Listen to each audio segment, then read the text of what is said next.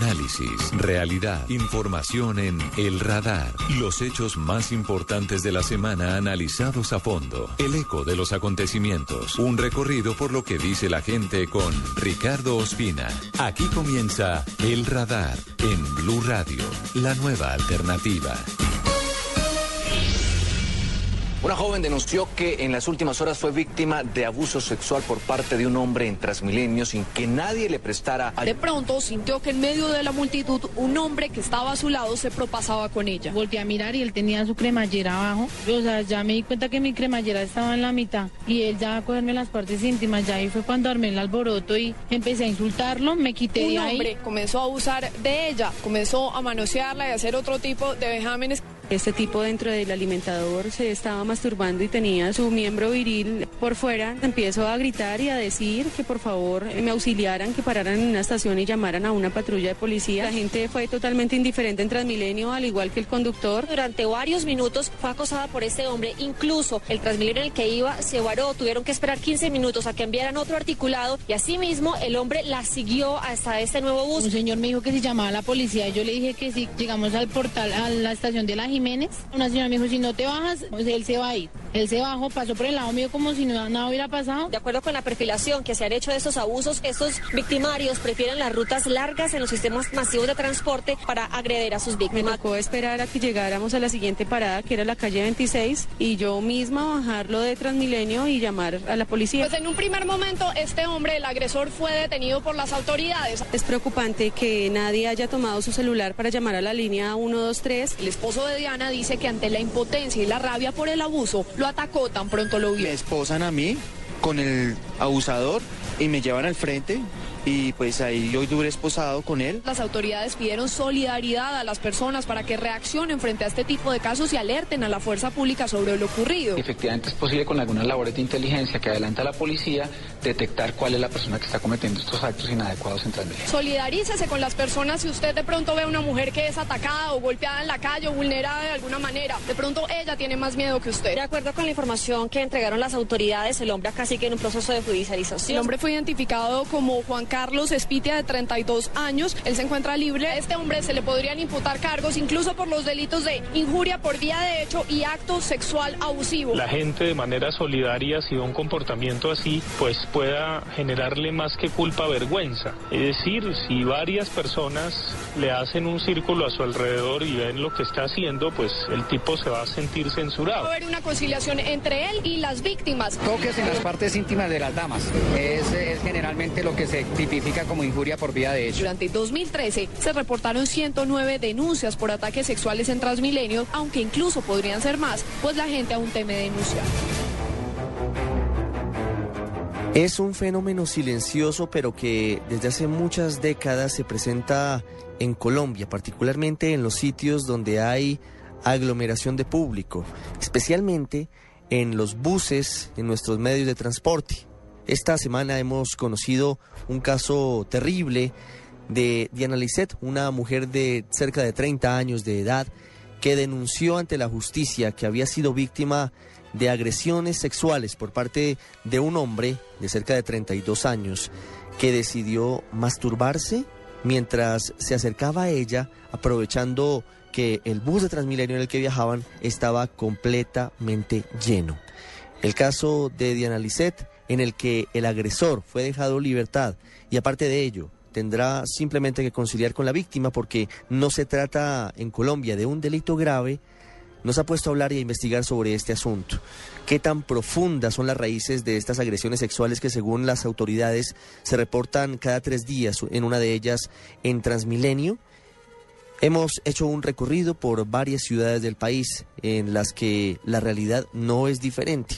Y además de ello, hemos hablado con víctimas de este tipo de agresiones y con expertos, con psicólogos, para entender un poco la mentalidad de estos hombres que actúan de una manera absolutamente ilegal. Bienvenidos, ustedes están en el radar. Así lo detectó el radar en Blue Radio. Este fenómeno de agresiones sexuales contra mujeres en sistemas de transporte público no se limita a Bogotá. En Barranquilla, las mujeres se defienden de estas agresiones y de estos abusos en los buses del transporte urbano y lo hacen eh, por medio de algunos mecanismos que Eberto Amor nos cuenta luego de hacer un recorrido por la ciudad y preguntarle a varias de las barranquilleras si han sido víctimas de este tipo de agresiones. Hola Ricardo, ¿qué tal? En Barranquilla, cuando se trata de intentos de agresión sexual, actos inmorales o abusos conocidos como la popular timbrada, en los buses, el transporte masivo, el espacio público, los hombres deben saber que el sexo femenino no está dispuesto a tolerar que se les aborde con malas intenciones.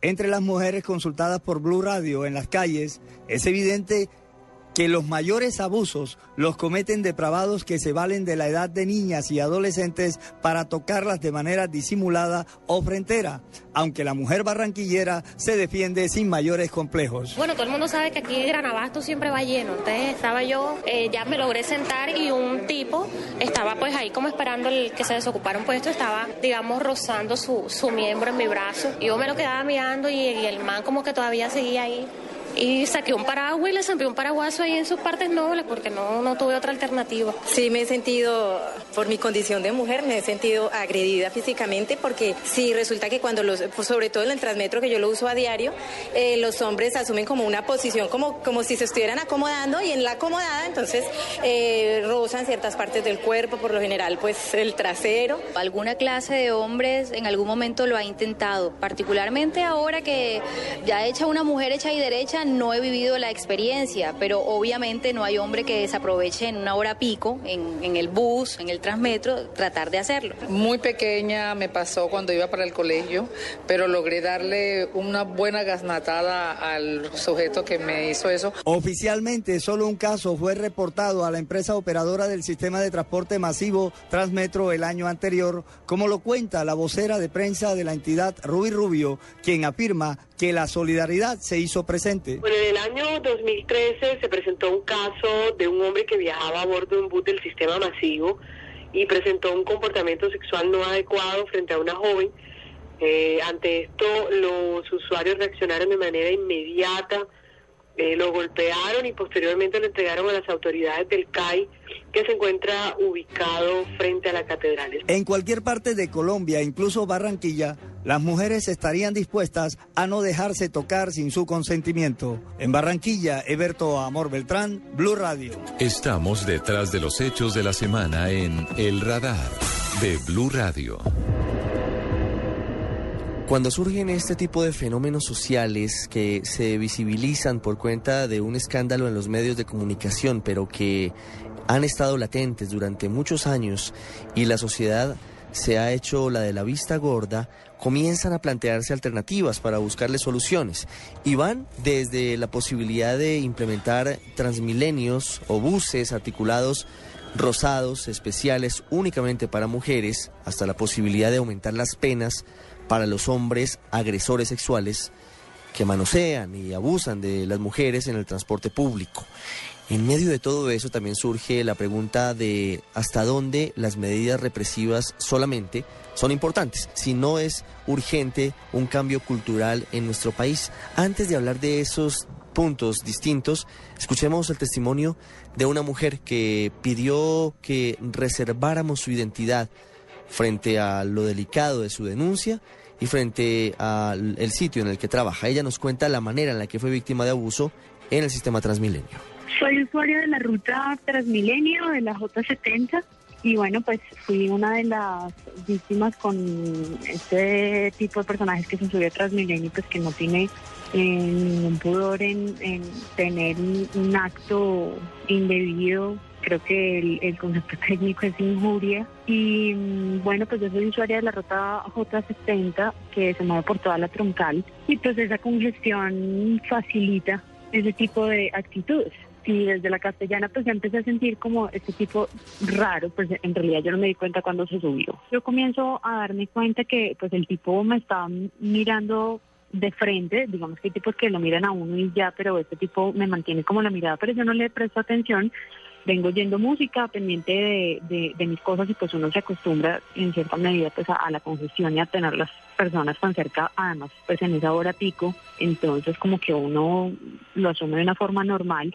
Y bueno, pues la ruta continuó y pues ya próxima a, a bajarme siento ya algo húmedo en mi pierna. Y ya me pareció raro. Y yo que puede haber húmedo en mi pierna y pensé rápido que metros atrás yo ya había sentido algo como un toque contundente en mi parte más íntima, pero pues no, no le presté atención, pero me acordé inmediatamente de decir, esto ya está raro, y pues acto seguido la mirada y obviamente este tipo se había bajado por pues, la cremallera del, del Jimmy y tenía encima de mi pierna su, eh, su miembro, yo llamo obviamente pues de una la atención de las personas pues porque empiezo a decir, a decir en pleno transmilenio como qué asco, qué le pasa de trabado, y bueno pues la gente mantiene como un, un silencio que es algo que uno de pronto no, no espera, eh, lo que pone en evidencia un poco la sociedad individualista que tenemos hoy. Yo saco de una pues mi celular y empiezo a grabar la situación. Ahí se ve pues la gente en silencio viendo algunos lo que pasaba. Yo le digo al tipo todo, le digo de todo, pero el tipo no decía una sola palabra, inmediatamente se dio la vuelta y empezó a subirse la cremallera y se baja pues la, la camiseta y ya al final cuando el tipo me da la espalda y la puerta se va a abrir en la avenida Jiménez, yo lo cojo por la espalda para evitar obviamente que, que no se salga. Y pues le dije a las personas que estaban ahí que les hicieran señas a los auxiliares para que lo recibieran. Afortunadamente así fue, lo, lo recibe la policía, pasó algo muy curioso, eh, creo que la actitud permisiva de la policía en la forma en cómo asume el caso, cómo hace una lectura del caso, cómo procede, en ese tipo de casos es, es, es muy benevolente. Definitivamente creo que estos casos deberían atenderlo mujeres porque pueden entender de una forma más objetiva la situación. Hay algo que a mí me preocupó sobremanera y fue uno de los de los comentarios que me hace uno de los policías cuando llego a la estación y me dice, ¿tienes algún testimonio? Y yo le digo, sí, claro, el de el auxiliar. Y me dice, ¿por qué el del auxiliar? Y yo le digo, no, pues porque eh, él vino a mí cuando estamos en la avenida Jiménez y yo estoy en la camioneta de la policía y él viene y se me acerca y me dice, no, sí, es que él tiene, él tenía, cuando lo cogimos, él tenía todavía la cremallera abajo. Y yo, ¿en serio? ¿Cómo así? Eh, entonces me dice, sí, así. Entonces le digo al policía, al policía que recibe el caso, le hablo sobre ese punto y me dice, no, el, auxiliar a ti no te sirve como testigo.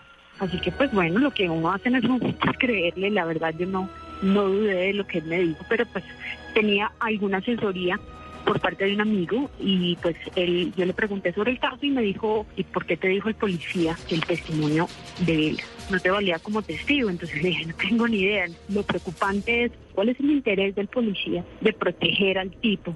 Es una forma de protegerlo. Ahí es cuando hablo de lo lax y de lo parcial que puede ser que un hombre atienda el caso. No sé, hasta el momento no sé cuál fue el interés del policía de haberme ocultado el, el procedimiento justo y pues real que se puede llevar a cabo en esos momentos. Eso es bien preocupante. Usted está en El Radar, en Blue Radio.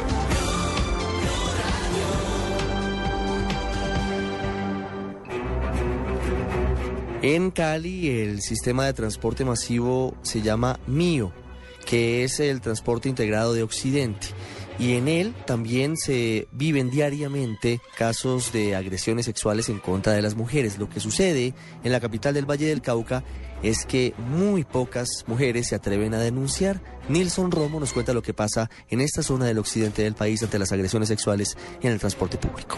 Ricardo, en Cali el manoseo e incómodo roce que viven algunas de las usuarias del masivo integrado de Occidente mío se queda en la anécdota pero no trasciende a denuncias formales.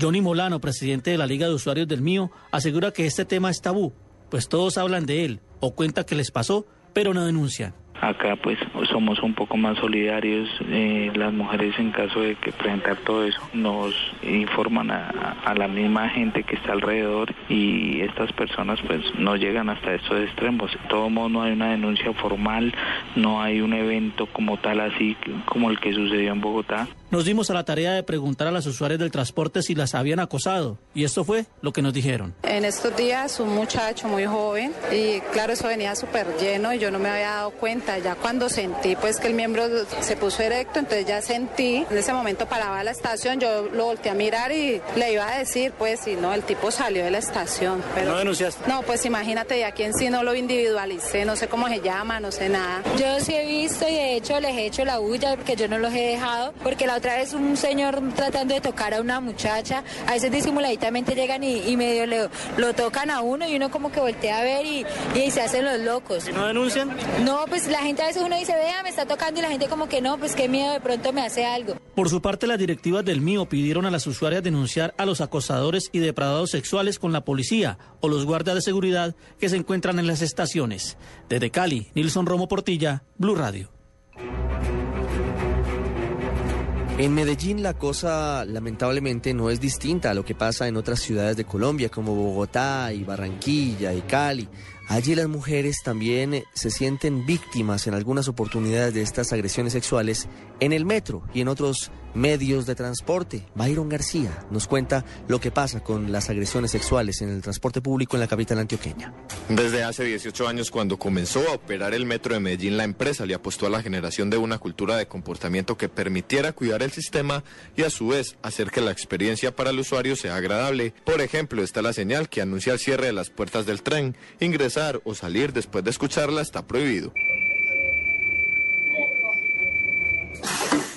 Durante el recorrido es común escuchar recomendaciones como estas para evitar que pasajeros no tengan dificultades a la hora de entrar o salir de los vagones. Utilicemos las barras que están dentro del tren.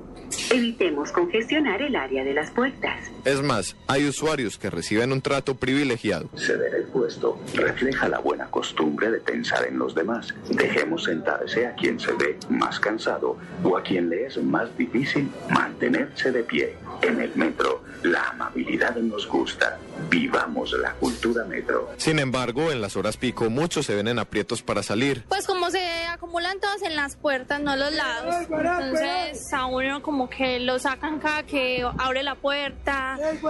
No hay espacio. Es que el metro de Medellín moviliza cerca de 500 mil personas diariamente. Cuando usted escucha este sonido y sea su estación de destino, lo mejor es que busque el área de las puertas. Próxima estación, Prado. Estación cercana al Parque de Bolívar. Next stop, Prado Station. This station is close to Bolívar Park. Según los usuarios, sobre todo las mujeres, en las horas pico hay manilargos que se sobrepasan para poner sus manos donde no deben, aprovechando la congestión. No, que le tocan a uno la nalga. Me estrujan. Sí, a mí me, sí me falta los hombres, son muy morbosos. Se aprovechan de que hay mucha gente y lo rayan a uno y lo tocan a uno. Sin embargo, no hay denuncias de casos similares a lo ocurrido en Bogotá, donde un hombre acariciaba sus genitales mientras intimidaba a una mujer. Sin embargo, no todo es perfecto. Hay usuarios que denuncian que en los tumultos también se presentan robos. Pues hay momentos donde, pues digamos que he visto robos cuando está muy lleno el metro, pero hasta ahí. Por eso, estas son las recomendaciones más importantes. Si porta bolsos, maletines o paquetes, llévelos siempre en un lugar visible. Es por su seguridad. Metro, calidad de vida.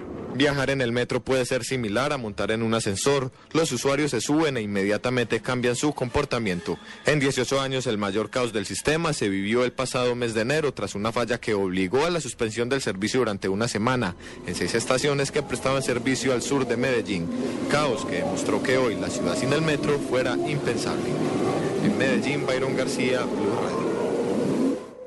Así lo detectó el radar en Blue Radio. Después de escuchar lo que está pasando en Bogotá, en Cali, en Medellín y en Barranquilla, y de habernos conmovido con el testimonio de una mujer víctima de este tipo de agresiones en Transmilenio, la pregunta es, ¿cómo se debe actuar? ¿Cuál es la solución? ¿Más cárcel para los responsables de este tipo de agresiones sexuales contra las mujeres en los buses? ¿Tal vez educación? ¿Un asunto cultural que debemos cambiar desde nuestros propios hogares? Natalia Córdoba es antropóloga social de la Universidad del Bosque. Ella nos cuenta que la conducta de cada individuo es analizable de forma particular y ella no descarta la posibilidad de tener buses separados para las mujeres. No es un tema necesariamente de las mujeres, si bien somos las mayores afectadas, eh, realmente creo que el abuso también puede ser de orden masculino. Entonces yo pensaría que la pregunta acá es, bueno, por un lado, porque la gente no, no reacciona, no hace nada al respecto y pienso que digamos eso arroja preguntas sobre el tipo de sociedad que somos, ¿sí? Porque porque definitivamente no no generamos como una red de solidaridad frente al abuso. O sea, digamos que eso genera preguntas sobre qué es lo que está pasando como nosotros colombianos como sociedad. Pero además de eso, eh, siento que también el tema genera preguntas más amplias eh, de orden, digamos, de política pública sobre qué es lo que está pasando eh, al interior de la misma crisis de movilidad que creo que, que es lo que lo que lleva a que también este tipo de situaciones ocurran. Hay una pregunta de fondo y es cómo las instituciones, llámese, digamos, en este caso podría ser Transmilenio, porque pues es en los casos que se ha denunciado, pero además de eso, en general en el transporte público, ¿qué vamos a hacer para evitar, digamos, este tipo de situaciones? ¿verdad? Porque eh, siento que, pues no sé si usted conoce eh, los mecanismos que hay, digamos, en México de los buses rosados y este tipo de cosas para proteger a las mujeres y este tipo de, mecanismos o de, estrategias de la política pública que están pensadas precisamente para que, pues para pensar el fenómeno un poco y para tomar medidas y acciones al respecto. Porque eh, pues si bien los casos se han denunciado y en principio lo, lo que se percibe es que no hay una respuesta necesariamente fuerte de las autoridades, sí pensaría que como ciudadanos tenemos que hacer algo y desde la política pública se tienen que empezar a tomar acciones para enfrentar este tipo de circunstancias. No lo pienso como un, un retroceso eh, en términos de que sencillamente nos está mostrando eh, una realidad. O sea, no quisiera, no quisiera caer, digamos, en la dicotomía de lo civil y, digamos, lo bárbaro. Eh, simplemente siento que al sugerirlo es porque se necesita una toma de decisiones al respecto. Entonces, no lo veo necesariamente como como un retroceso en el proceso, pero sí un poco un reflejo de lo que somos como sociedad. Y eso es lo que tendríamos que empezar a pensar. ¿Qué es lo que nos está haciendo falta? ¿Qué, qué elementos a nivel ciudadano no estamos cumpliendo para poder vivir en sociedad? Sí, esa digamos sería un poco la reflexión. Eh, más allá de, de, que sea, digamos, un tema de evolución de la sociedad o del nivel en el que estamos eh, de civilización. Hay varios elementos que intervienen que, o sea, no solamente un tema, un perfil psicológico que valdría la pena revisar, pero también un componente cultural donde de pronto se une con lo que le digo, como con una tolerancia al abuso de parte de los ciudadanos o unas mismas creencias de, de que eso no es censurable, digamos como un tema moral de parte de estas personas, no necesariamente alineado con lo que la sociedad profesa, sí, pero pensaría que para, para entender el caso eh, necesitamos varias aristas y digamos diferentes puntos de vista para poder entender el fenómeno tal cual. O sea, no solamente necesitamos encasillarlo desde una condición psicológica o, o desde una visión médica del comportamiento. Pensaría que, que debemos empezar a estudiar esto más a fondo, eh, tratando de establecer cuál es la relación de este comportamiento con el esquema social en el que vive. Más como una transgresión hacia lo que se entiende como normal. Este tipo de acciones cuestionan la normalidad o el comportamiento normal. El motivo por el cual él lo haga, digamos, es, es motivo de estudio, pero más allá de eso sí siento que hay una necesidad de fondo de, de transgredir lo que se entiende como normal en el comportamiento, pues, digamos, ciudadano. Casos como los que hemos escuchado hoy generan la pregunta de hasta dónde seguimos siendo en Colombia una sociedad machista, una sociedad que cree que las mujeres pueden ser violentadas y abusadas sin que tengan derecho a levantar la voz. Y se concluye además que debe ser un trabajo desde varios sectores. Más allá de la retórica, de los anuncios que hacen los políticos, se debe trabajar primero en aceptar y en darle trámite a las denuncias de las mujeres que son víctimas de agresiones sexuales en el transporte público. Lo segundo, hacer un trabajo profundo con los jóvenes en los hogares y buscar que se cambie ese punto cultural que prácticamente nos lleva a ver como lícito o tolerable o risible el abuso contra las mujeres. Una pausa y ya regresamos al radar.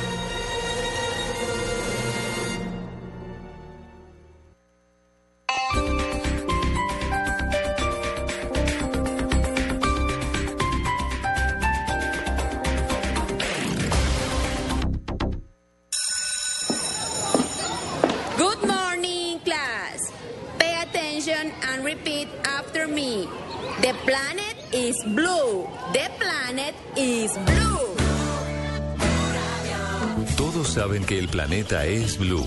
Ahora te vamos a enseñar que también es verde.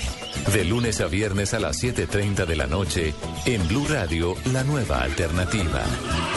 Piensa verde, piensa blue.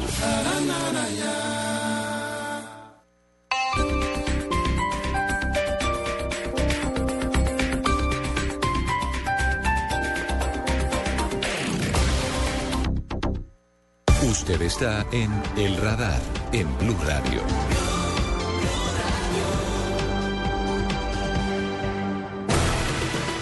Lamentablemente en Venezuela existe pues un cerco mediático, existe una autocensura y es por esa razón que los estudiantes nos valemos de nuestra carta, nos valemos del boca a boca, nos valemos de las redes sociales. Le hacemos un llamado que no se equivoquen con los trabajadores petroleros, convicción revolucionaria. La orden de detención contra Leopoldo López fue dada a conocer por el diario El Universal. El prófugo Leopoldo López tiene pasajes para mañana a las 6 a.m. Vuelo 069 en Avianca para Bogotá. Estás pelado. No te vas a fugar, cobarde. Digo a estos prófugos fascistas, entréguense. Entréguense en manos de la justicia. Ustedes son los responsables del baño de sangre que pudo haber sido una tragedia para Venezuela. Leopoldo López está en Venezuela, se queda en Venezuela, va a dar la cara porque no tiene. Están identificados en videos y fotografías todos los grupos, pequeños grupos fascistas que ejercieron la violencia hoy en varias ciudades del país. Haga lo que haga, esto que comenzó no va a parar hasta que se conquiste el cambio en paz y en democracia para todos los venezolanos. Quien en la calle ejerza la violencia se verá con la justicia, sea quien sea, esté donde esté. El fascismo estaba allí, ahí en la fiscalía, y lo estaban cazando a un camarada íntegro. Estamos sufriendo bloqueos y errores en el sistema. A nivel de computadora, el Twitter no abría y en los teléfonos no te permite ver ninguna imagen. Los representantes de derechos humanos que han estado apoyando a estos jóvenes legalmente han denunciado tortura. Han habido reportes de compañeros torturados y desde aquí el, el mensaje al gobierno nacional es que no se equivoque, que el movimiento estudiantil esté en la calle y que seguirá en la calle hasta que esos compañeros sean liberados. Las redes sociales se han convertido en su principal medio para mantenerse en comunicación. ¿No tienes las agallas para meterme preso o esperas órdenes de La Habana? Te lo digo, la verdad está de nuestro lado. Estamos enfrentando un golpe de Estado en Venezuela en desarrollo y la revolución bolivariana va a triunfar por el camino de la constitución, de las leyes y habrá paz en Venezuela. El opositor había guardado un día de silencio. No, no quiero decir que está bien, sino que ellos están tratando de hacer ver que se está cayendo el país. A las mujeres se le dio un trato inhumano totalmente. Se les tuvo más de 10 y hasta 12 horas con esposas a las personas que logramos liberar. Nuestra solidaridad y nuestro acompañamiento y un ofrecimiento de nuestra asistencia. Y el gobierno de Estados Unidos hizo un llamado al diálogo en Venezuela y pidió respeto a la libertad de expresión y de protesta.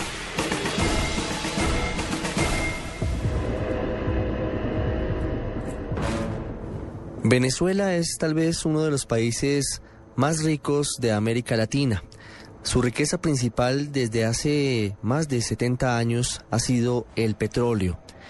Es, sin lugar a dudas, uno de los principales puntos de despensa de crudo para Estados Unidos, para países europeos incluso para la China y Rusia. Y Venezuela ha montado su sistema democrático en torno a el elevado costo de los barriles de petróleo.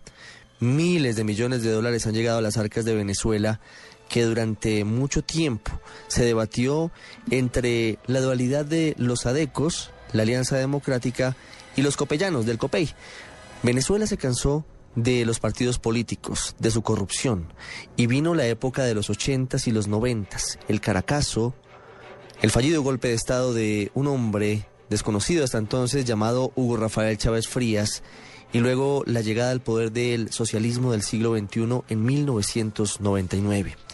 Hace casi un año, exactamente el 5 de marzo del 2013, murió víctima de cáncer Hugo Rafael Chávez Frías. Luego de ese momento, el poder quedó en manos de Nicolás Maduro, uno de sus aventajados alumnos que fue canciller durante varios años de su país y actualmente afronta la segunda gran crisis de su gobierno, que completa un año en algunas semanas.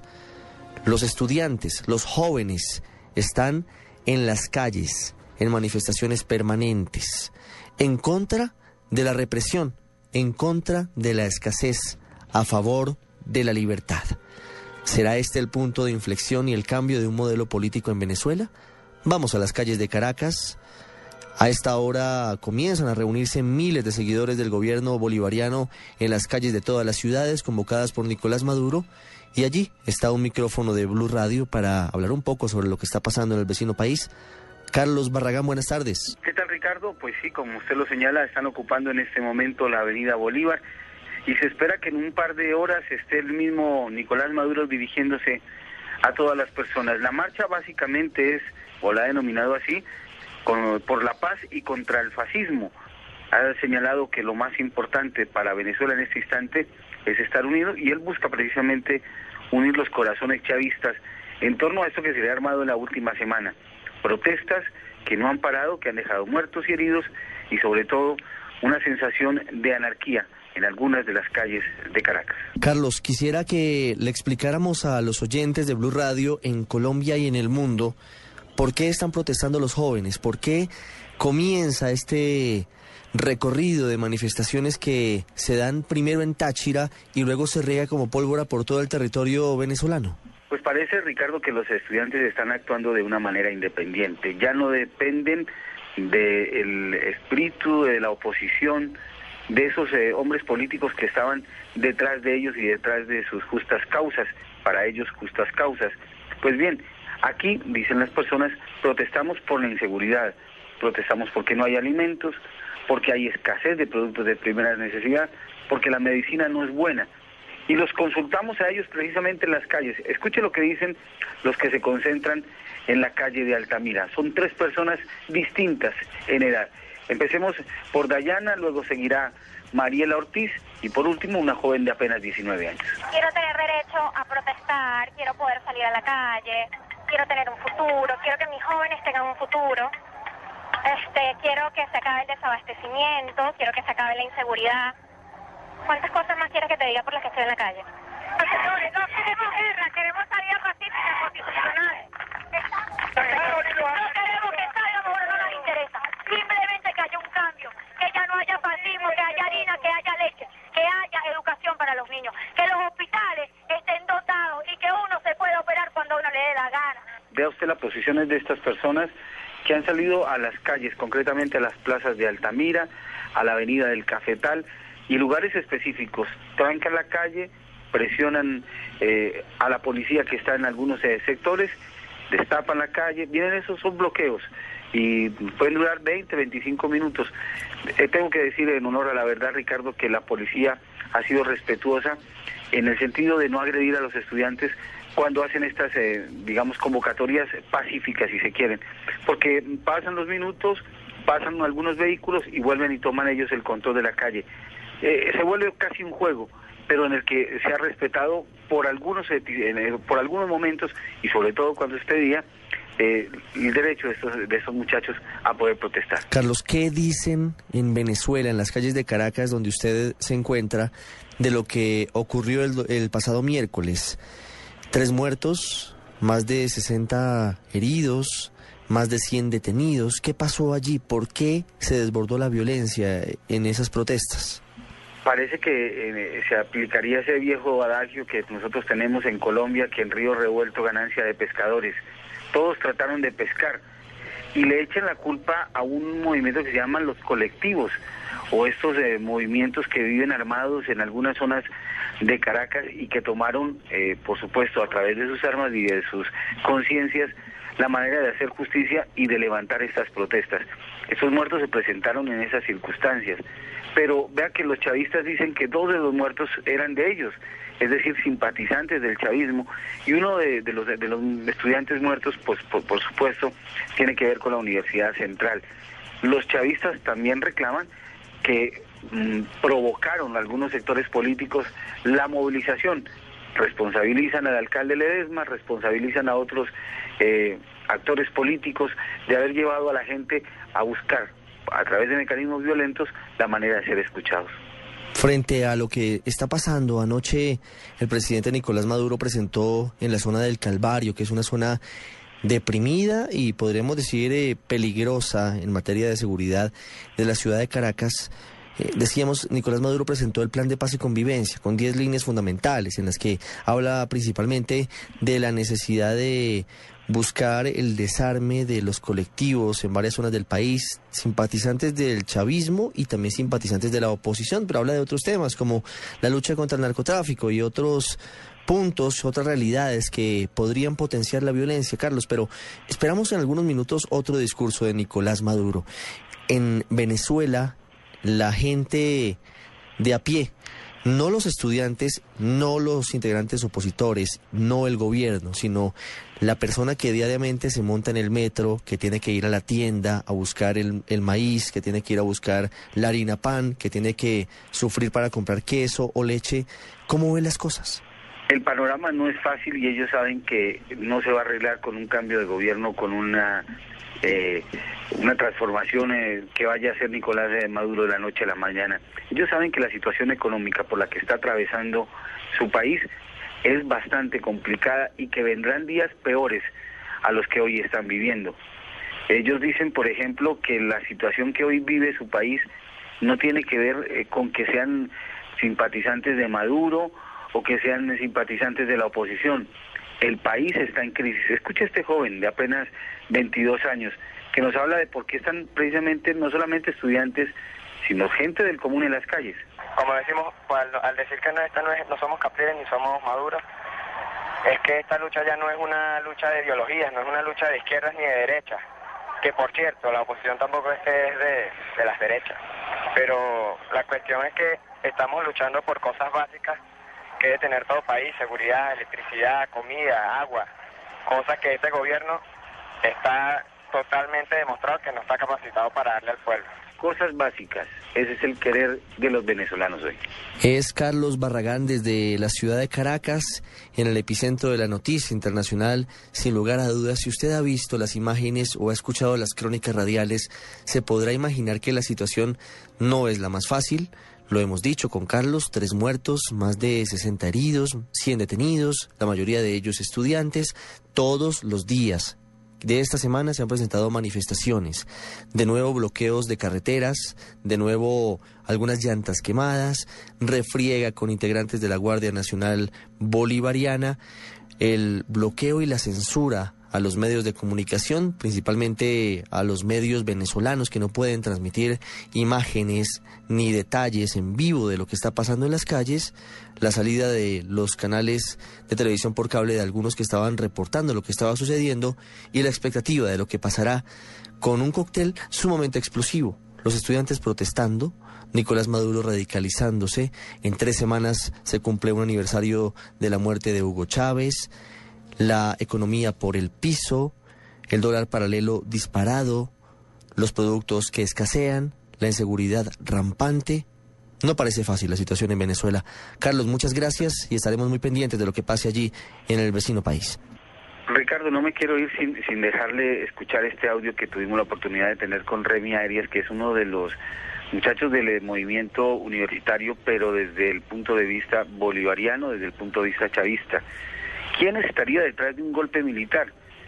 Ellos abren la puerta en el sentido de que militares o en retiro o militares activos estarían con la intención de darle un golpe a Nicolás Maduro. Salió Pinochet, no estoy diciendo que aquí tengamos un Pinochet, porque en nuestras filas revolucionarias hay unidad cívico-militar, pero en el último momento, como siempre, se manifestarán aquellos militares, tal vez hasta retirados, que están tras este golpe de Estado. En abril del 2002, Molina Tamayo militares retirados estaban pregrabando antes de que cayeran muertos en Puente Llaguno, ya ellos sabían dónde y a qué hora iban a caer esos muertos. ¿Y por qué lo sabían? Porque eran disparos de francotiradores, disparos certeros. ¿Pero tienen ustedes esa sospecha de que haya militares en ejercicio que ya no están con Maduro y que están al lado de Corina y de, su gente? Las conspiraciones siempre han existido, pero eso lo tiene que saber el presidente Nicolás Maduro, los servicios de inteligencia nacional son los que deben estar manejando esa información y son los que responsablemente, como siempre lo han hecho,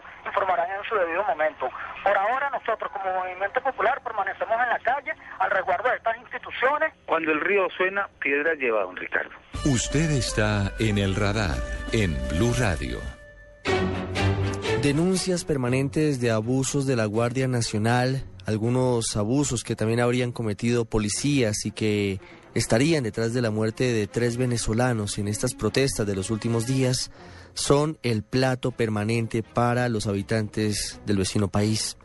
Han sido libradas órdenes de captura en contra de Fernando Gervasi, ex embajador de Venezuela en Colombia, también en contra del jefe de la Casa Militar del gobierno del fallecido Carlos Andrés Pérez y también se ha hostigado, según dicen varios sectores, a algunos líderes de la oposición. Incluso se ha ordenado la captura de Leopoldo López, uno de los más importantes dirigentes del ala opositora en territorio venezolano. Aarón Corredor, otro de los corresponsales permanentes de Blue Radio en Caracas, nos hace un recuento de lo que ha pasado en estas últimas horas, lo que dice Nicolás Maduro, lo que dice su ministro del Interior y lo que señala Enrique Capriles, el principal vocero de la oposición en Venezuela. Los estudiantes volvieron a protestar en las calles de Venezuela.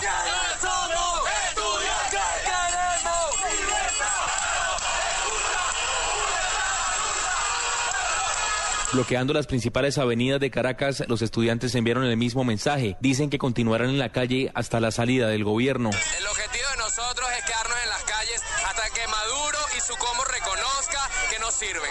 Hasta que Maduro y su combo reconozca que no tienen las armas, ni la inteligencia, ni los recursos para manejar este Estado, este país. En la protesta también participaron motorizados encapuchados cercanos a la oposición. La misma ciudadanía los obligó a no lanzar piedras ni crear barricadas que pudieran terminar en hechos violentos. Primero que nada, esconder, el rostro es ya es de agitador, es de un ser extraño, un ser que no quiere ser reconocido. Yo doy la cara y todos los estudiantes dan la cara porque estamos reclamando por algo justo. Barricadas y hacer todo esto es hacer que la Guardia Nacional intervenga y ya conocemos la agenda. El ministro del Interior y Justicia, Miguel Rodríguez Torres, dijo que los estudiantes fueron manipulados por grupos infiltrados que no hacen parte del movimiento estudiantil. Rodríguez Torres habló de un plan que busca una guerra civil en Venezuela. Porque el escenario que se están planteando es llevar a Venezuela a una guerra civil. Como aquí estamos en esta derecha extrema venezolana, hay bastantes locos. Ellos quieren llevar a Venezuela una guerra civil. Siempre lo han pretendido y lo han pensado porque ellos sueñan con una solución mágica de una fuerza extranjera que venga a rescatar a Venezuela del desorden. El presidente Nicolás Maduro confirmó que la justicia emitió una orden de captura contra el dirigente opositor Leopoldo López, a quien acusa de ser el autor intelectual de las protestas violentas. Sin mencionar su nombre, Maduro le dijo que se entregara a la justicia. La justicia está requiriendo y son prófugos de la justicia los principales autores intelectuales de los hechos del 12 de febrero. Así que yo le digo a estos prófugos fascistas, entréguense Entréguense en manos de la justicia. Ustedes son los responsables del baño de sangre que pudo haber sido una tragedia para Venezuela. La respuesta del dirigente del Partido Voluntad Popular llegó vía Twitter. López le pregunta a Maduro si no tiene las agallas para meterlo preso o espera órdenes de La Habana. Te lo digo, la verdad está de nuestro lado, le responde el dirigente opositor al presidente venezolano.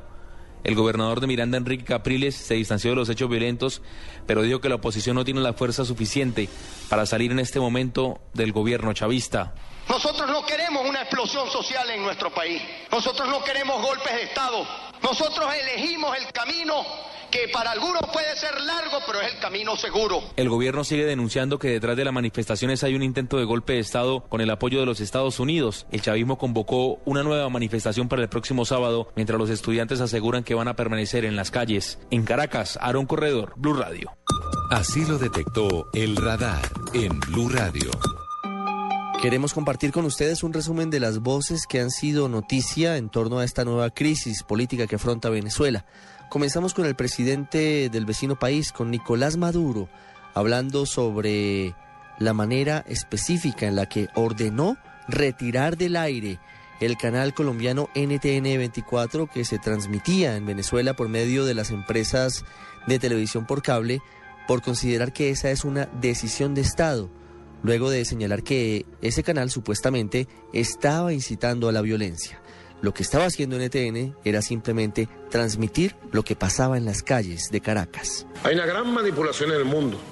Una televisora que pretendió ser la competencia de Telesur y es el fracaso más grande que ha habido, llamada NT N24. Pretendía ayer en cableras venezolanas transmitir la zozobra de un golpe de Estado como el 11 de abril, fuera del aire. NTN 24.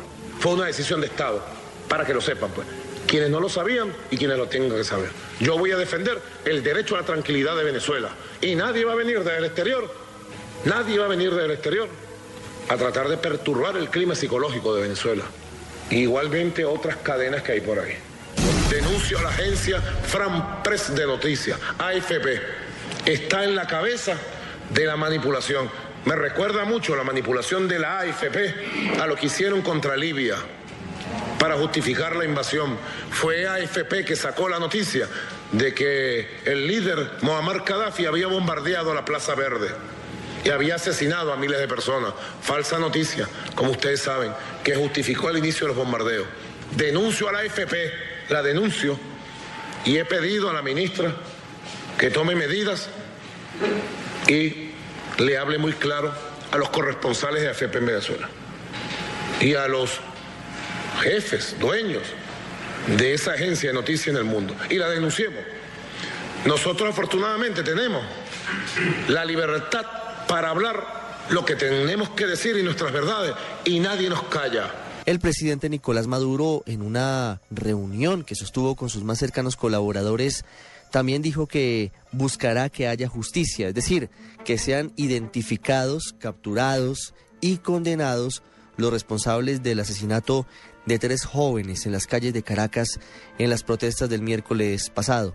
Además, en esa jornada, recordemos, hubo más de 69 heridos y más de 100 detenidos que paulatinamente han recuperado su libertad. La mayoría de ellos son estudiantes universitarios. La justicia está requiriendo y son prófugos de la justicia los principales autores intelectuales de los hechos del 12 de febrero y de los días que llevaron al 12 de febrero. Ya están requeridos por la justicia. Nosotros tenemos órdenes directas de la Fiscalía y como Poder Ejecutivo estamos actuando. Así que yo le digo a estos prófugos fascistas, entréguense. Entréguense en manos de la justicia. Ustedes son los responsables del baño de sangre que pudo haber sido una tragedia para Venezuela. Gracias a Dios hubo una concepción clara de contención. La fiscal general de Venezuela, Luisa Ortega, es simpatizante del Partido Socialista Unido del vecino país, es decir, es militante de los movimientos bolivarianos, muy cercana al fallecido presidente Hugo Chávez. Luisa Ortega ha sido protagonista esta semana porque, de hecho, ha sido la responsable de judicializar a los que considera instigadores de los hechos violentos. La fiscal Ortega, en Venezuela, compara lo que está pasando en este momento con el fallido golpe de Estado contra Hugo Chávez el 11 y 12 de abril del 2002. Vamos a estar muy alerta porque los hechos ocurridos ayer en el país y especialmente en este mismo espacio pueden ser las primeras acciones que nos conduzcan a los mismos hechos ocurridos el 11 y 12 de abril de 2002.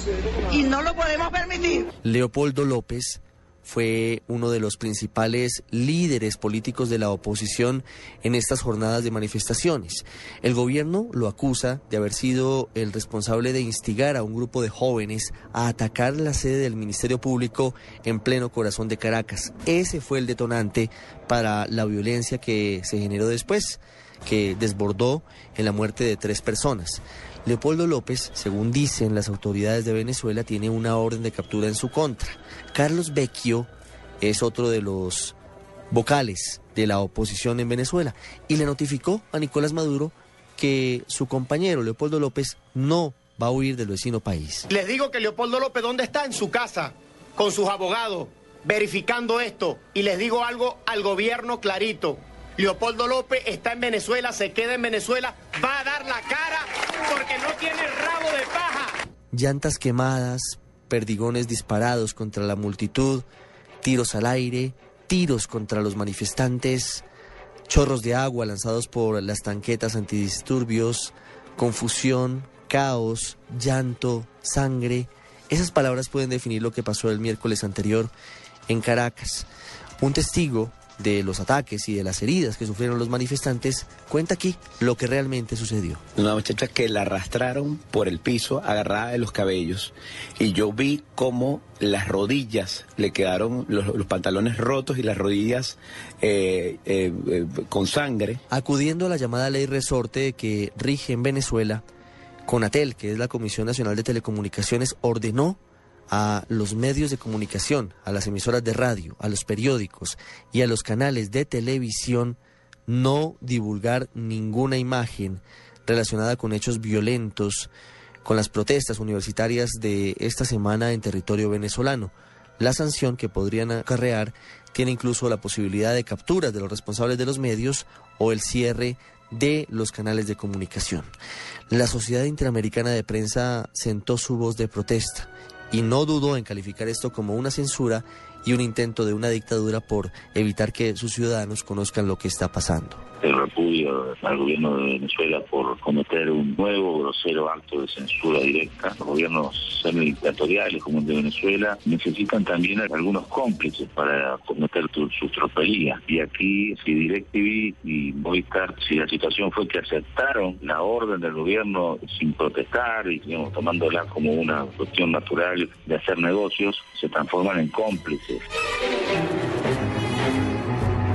Las próximas horas serán definitivas para el futuro de Venezuela, de lo que decidan los jueces contra cerca de 45 estudiantes detenidos, de las palabras del discurso de hoy de Nicolás Maduro y de la respuesta de los estudiantes universitarios opositores en las calles de Venezuela, así como de la posibilidad de una eventual captura de Leopoldo López, podríamos decir que pende la suerte de millones de venezolanos podrían apaciguarse los ánimos, pero el otro escenario es la insostenible sucesión de poder ante el descontento de una parte importante de los ciudadanos de una de las naciones más cercanas a nuestro país.